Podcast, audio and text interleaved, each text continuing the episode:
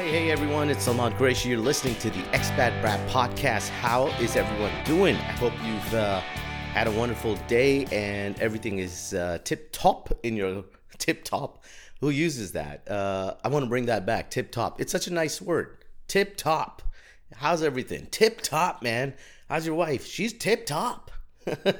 It sounds too close to TikTok now, though, now that I say it out loud. And, well, people think I'm trying to cheat and bring back or copy TikTok because they didn't know TikTok. I'm going to give it a go. I'm going to slip into some conversations this week, and in the next episode I'll tell you how it goes. Just various times. Salman, what happened to your car? It scratched. Yeah, last week it was tip-top. Maybe not in that context, I don't know. How are you? It's the holy month of Ramadan in all over the world, I suppose. I was going to say in Dubai, as if it's exclusive to us. But it's generally a bit of a slowdown period here. And it's good for me, man. I haven't had time like this in, I swear to God, I don't even know. All right? I don't even know. And this is pre-having a kid. I had this habit of making my life so busy that just having this week off with nothing to do, and I've said no to a couple of things as well, just so I honor the sanctity of this free time. And it's been great, man. It has been wonderful. It's given me time to reflect and think. And who am I kidding? I've been watching TV shows and spending, the good thing is I've been spending time with my wife and kid, and yeah, who knew getting a little bit of rest is good for your body and mind, right? just blew my mind that this is such a good thing to have. And I hope you're having some of that time too. I've got really into meditation lately. I have this on my Apple, on my iPhone. They have this Fitness Plus option. It's part of my package with the iCloud and whatnot. I don't know if you have it. It's great. And it gives you all these fitness videos. I ignore all the exercise videos and go straight into meditation. I'm like, what's the easiest thing to do? And then within that, I go into the least length of time videos, like 5 minutes tops. No, it's not tip tops. Damn it! I was trying to slip it in, and the whole thing is, it's been great. It's been great to try meditation. I try doing it every morning now, and it really kind of calms me down a little bit and sets me up in a great mood for the day. You know, and they've got like these different options in there in the videos of what to focus on. So there's like resilience and confidence and sleep and blah, blah, blah, blah, blah. I don't know how much of a difference there is between all of them, because they all just require you to breathe and close your eyes and think about something. So they're all very similar that way, but I love it. It's a awesome thing for me, and highly recommend to people who are not great into meditation. I've tried a little bit here and there before, and some people equate it to praying or whatnot, and maybe it works for you, but I just felt not having anything, not really having like this huge agenda. Like prayer is a huge agenda, right? You are trying to link up with the highest power in the universe and possibly asking for forgiveness and whatnot, and trying to recite some scripture. It's a lot, right? It's not a layback kind of just chill out thing you do. So that's why, you know, if you think, oh, I pray, I don't need to do meditation, I just think, just strongly suggest give it a go. Especially as I age, you know, you have like these 40 years of ideas and experiences and trauma, right? Just built up trauma in your body and mind over these 40 years that it's that's nice to kind of do something to elevate that pain, or just not numb yourself, but just release it, you know, or deal with it in a nice way, as opposed to turning to some evil vice or whatever I'm not going to name, because it's Ramadan. Yeah, so that's what's been happening in my life. I feel like I've turned a corner. It's a new chapter, and I'm feeling great. I don't know why I'm telling you guys this.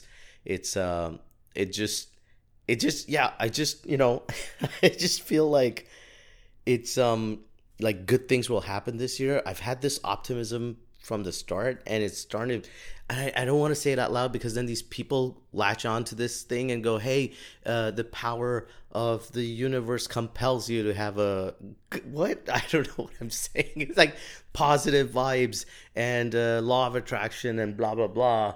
And I just go, listen, yeah, positive thoughts, let's do it. Like just anything, like anything else in the world.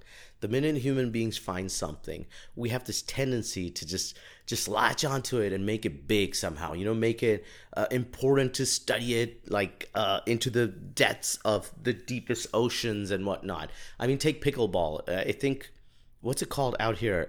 It's big in the U.S. right now, pickleball, the crossover between tennis and laziness. You know, it's, what's it called here, man? It'll come back to me. But it's big, and in the States, in the U.S., it's become this huge thing. But, you know, probably someone just started as a fad or fun. I don't know the history of it. And probably just someone started as a fad, and they were having a little fun. Now it's turning into this industry, and the demand's up because and people want to get good at it. So now you got coaches teaching it, and you got a league that's doing it. They're trying to sell it to some TV rights and, you know, kick off the league and whatnot, make more money off it. And I'm not against capitalism. It's just... it's like literally anything you can take. I mean, we do it with water, right? Like we just bottle that shit up and sell it now. A basic human need because we're just like, let's make money off this. So it's crazy. That's how humans operate. And why did I go off on this tangent? I have no idea. I think I was just talking about some minor thing. And I was going to turn into this commercial aspect anyway. Oh, This is why I was talking about this. So I'm just completely on a different tangent, right? I was talking about life coaches, man. That stuff is crazy. You know why? Because if you've been listening to my episode, I'm very skeptical about the whole situation. And it's not because I'm against them. I just have this thing about like just you know how dangerous it can be sometimes. All right, it's just life coaches. Like there's just this whole. Like they just come across as big expensive cheerleaders to me. All right, they are most of them. The problem is it's an unregulated industry. So I could just go and tell everyone I'm a life coach. And I know there's some coaching federations or whatever. I've been in that part of the world. I've dealt with it when I was back in my corporate career.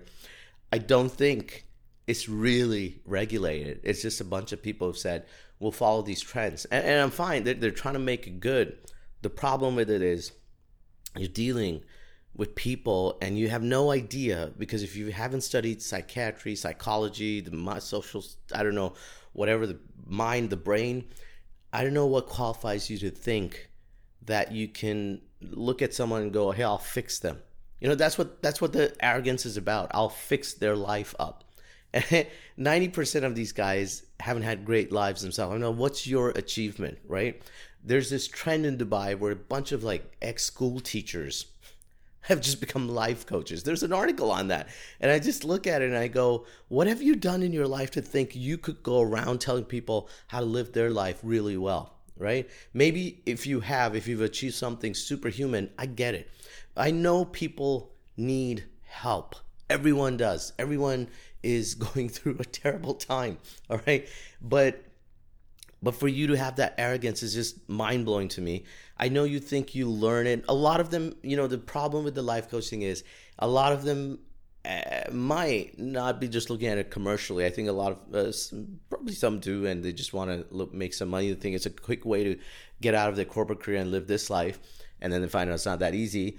If only they had a life coach to help them through that process. But the problem is most of them, I think, mean well. And I get that. So I don't want to be too harsh, but I want to be harsh. So it's just, it's the cost and the time for it. I just don't think they're the right people. It's just too easy to be a life coach. That's my problem with it.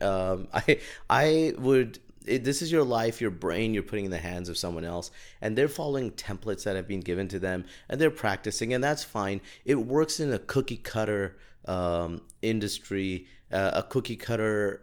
If we were able to be cut into cookie cutters, does that make sense? Like if we all human beings just had the same thing going on for them, great, do it.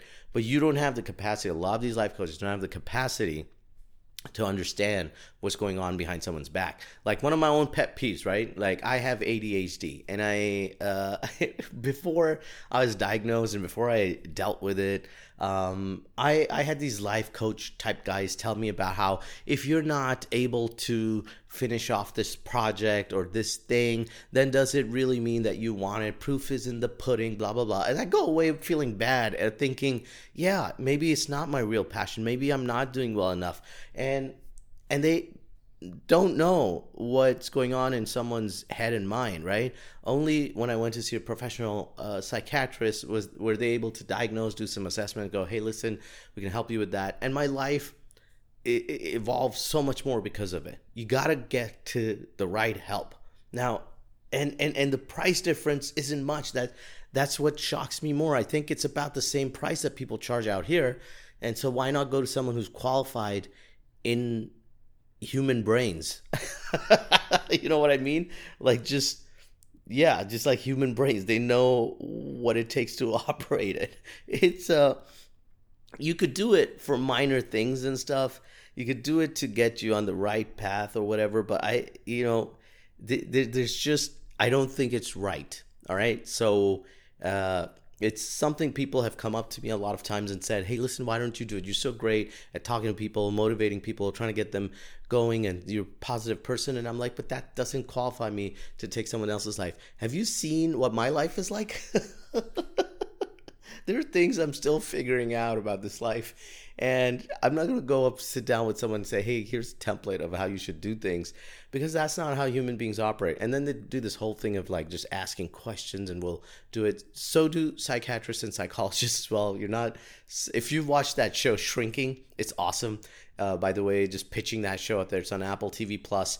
What a great show. What a great cast. Harrison Ford is amazing in it. So side note, just watch that show. It's brilliant. But they talk about the main character like just going off the rails and telling. In fact, it's in the first episode where they basically talk about how therapists are not allowed to tell people what to do, right? And so I get that point. And it's funny because, I think it's a pet peeve of people. Like he's just looking at from both sides. You look at it and just tell someone what to do. But with the life coach thing, they haven't built that capacity to really dig in and understand. Because if you don't know how to identify something, you won't be able to, right? I'm not just saying that. What was that? There was this color. I think, was it blue or something? This is a true thing. If it's not, tell me. But I read about how when we couldn't see this color, there was this color we didn't identify. I'm talking when human beings were evolving and shit. Then because we didn't have a word for it, we didn't see it. That's crazy, right? That we couldn't see it. So there are things around us that we might not really see because we haven't identified it. And so, when it's not in your head, it just, you can't deal with it. So yeah, go to a therapist, man. Go find out what medicine you need, all right? And if it's not a medicine, they're still much more well qualified to do the right thing, all right? And then if you're looking for motivation, just go anywhere you want then. They're just cheerleaders, all right? Okay, I will say this, all right? Here's for those of you who are trying to justify to yourself, I'll tell you this, all right? Therapy, right? Therapy is focused on your deeper underlying issues. Okay, life coaching, it focuses on goal setting and motivation. My problem is your goal setting and motivation and blah, blah, blah. If you've got underlying issues, which I think every human being does, because that's why you're looking for help, all right? If you were so good and you were able to do everything by yourself, you wouldn't need support, all right? And so because you're looking out, there's some underlying issue. If you don't deal with that stuff, that whole goal setting and motivation, that's superficial stuff that will collapse every single time that you try doing something with it, all right? Okay, I've dissed enough on life coaches. If it's worked for you, good for you. There must be some little value in it. I'm dealing with other stuff too, man. You know, I've just been sitting around, and I gotta. This is a little bit of a confession. I've mentioned this before, but you know, as an older person, I find it really hard sometimes to deal with the social media aspect. I wish I could just not use it. And you know, back in my day, when social media was just starting out, if I wanted to promote myself and my comedy shows, we handed out flyers, like, you know, some kind of desperate hot dog vendors just standing on the side passing out flyers. I've done that back in the day. I've seen it in New York as well. And now it's all just about social media, and I find that hard, especially because of the digital content creation bit. A part of me enjoys it because I just like art, creating something. But I honestly, it's such a different skill set to performing live, and I like performing live because it's my, I guess it plays to my various skill set. I enjoy it more. I'm more comfortable on it.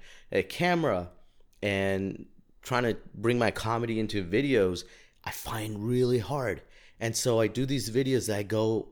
Like 2 days later, I'll be like, that was a terrible video. And I'm not being critical. I don't care if it runs on the internet sometimes.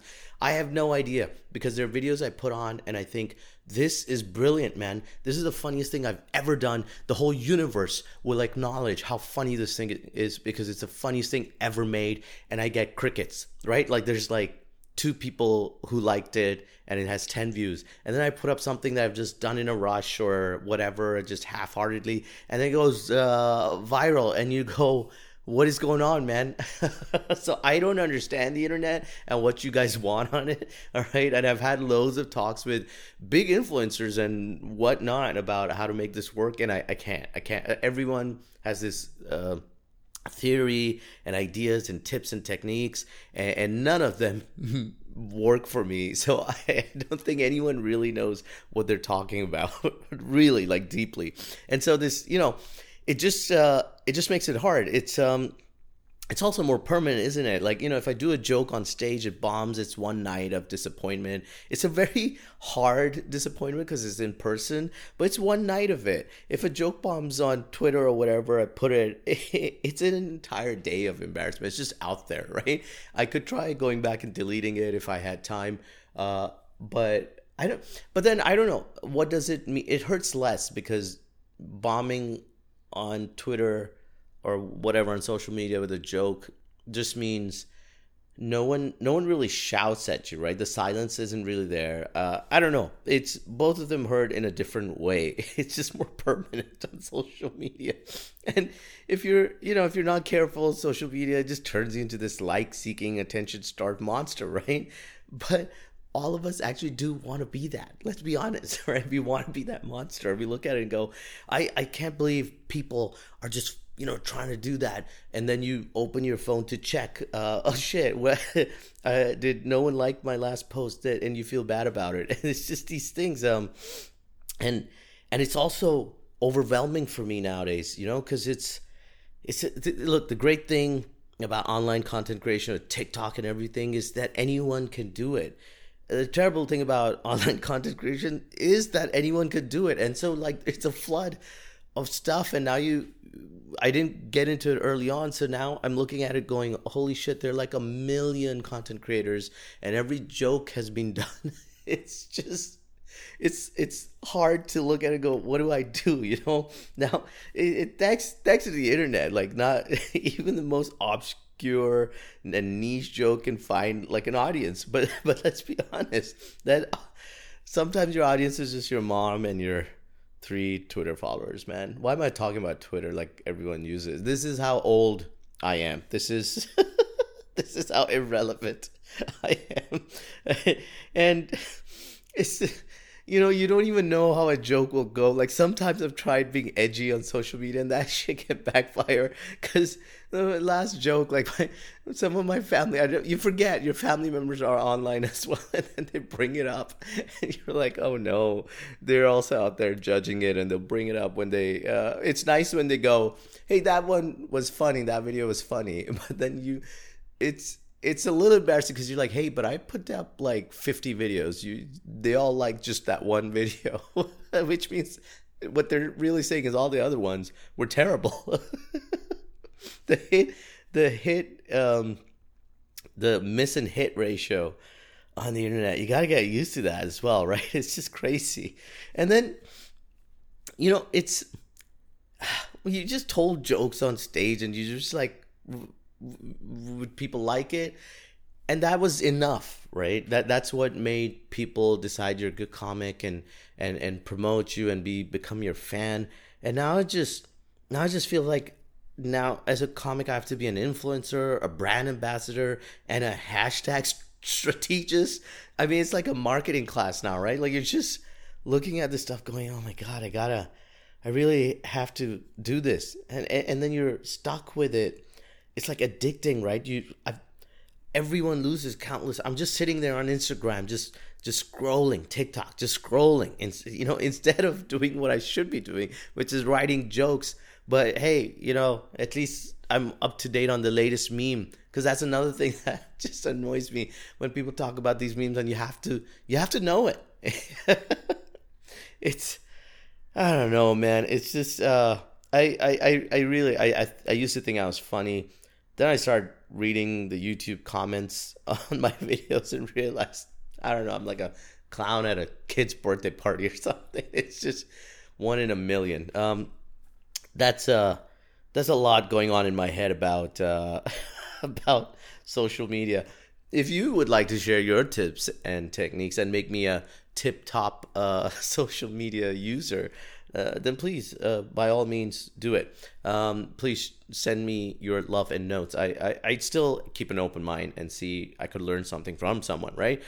Anywho, listen, I'm watching Ted Lasso. I've already recommended Shrinking. There's a new series out called Beef. It has Steve Yoon, is that how you pronounce it? The Walking Dead guy, and Ellie Wong. I've heard great things about it. I'm going to watch it. I'll tell you how it was next week. And someone pray for the Bulls. And the Lakers are in the playoffs, man. I can't believe that. My go-to will be the Celtics. They're not the most fun team to watch, but they're good. They're a good team. Let's see what happens. Playoffs coming up soon. I hope y'all excited. Anywho, guys, I got to go chill out, have some fun, enjoy your weekend, and I will catch you in the next episode. Show some love, share the episode, leave some comments, especially if you're listening to it on Apple Podcasts. It goes a long way in supporting the show. I appreciate it very much. Take care, goodbye, or as a dog would say, woof.